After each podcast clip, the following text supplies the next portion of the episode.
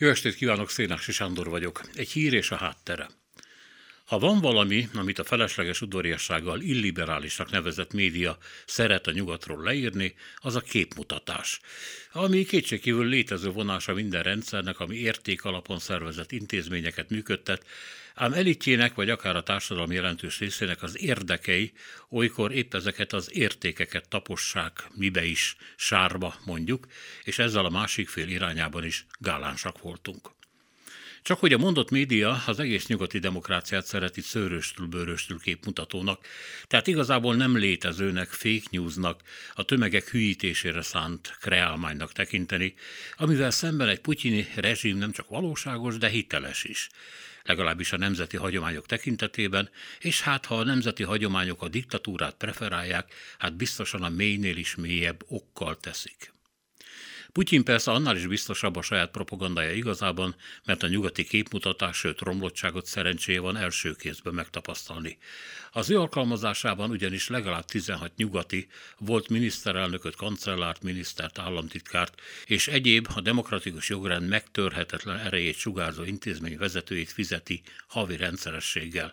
Általában valamelyik energiacége igazgató tanácsában vagy felügyelő bizottságában. A leghíresebb természetesen Gerhard Schröder volt szocdem német kancellár, aki után ezt a jelenséget Schröderizációnak nevezték el. Ő a rossz nyelvt felügyelő bizottságának elnöke milliós fizetéssel. A hatalmas pénz, mint az orosz vagy kínai világban, a gazdaság pacsiban van a politikában, igazából azért jár, hogy Schröder azt nyilatkozza, a háborút Putyin sem kedvel, és hogy történt, ami történt, Oroszországot nem szabad elszigetelni, üzletelni kell vele, hisz végül is mindig ezt tesszük, teszi hozzá volt Szozzem, az új sütetű realista.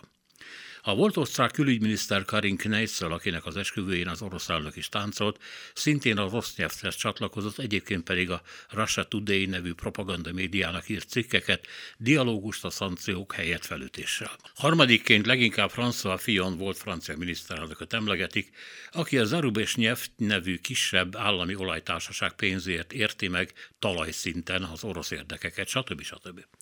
Mindez így van, legfeljebb azt tehetjük hozzá, hogy a mondott személyek majd minden mindegyike már hivatali ideje alatt is korrupt volt. Schröder mondjuk, aki kancellárként előbb engedélyezte az északi áramlatot, majd a választás után rögtön átült az azt működtető oldalra. Karin Kneisse az orosz kapcsolatairól ismert, Putyin által is finanszírozott szabadságpárt képviseletében lett miniszter. Fion pedig első fokon bíróság ítélte el, amit több mint egy millió dollárt fizetett ki családtagoknak el nem végzett munkáért. Putyin csak azt vehette meg, aki eleve eladó volt, és csak az volt eladó, akinek a demokratikus intézményrendszer versus személyes érdek konfliktusában sosem volt kétséges, hogy végül is mindig az intézmény húzza a rövidebbet. Meginogni persze mindenki meginoghat, de az ő személyükben Putyin nem megmondó embereket kapott, hanem hiteltelen karrieristákat, akikre kár költeni, de ezt ne áruljuk el neki.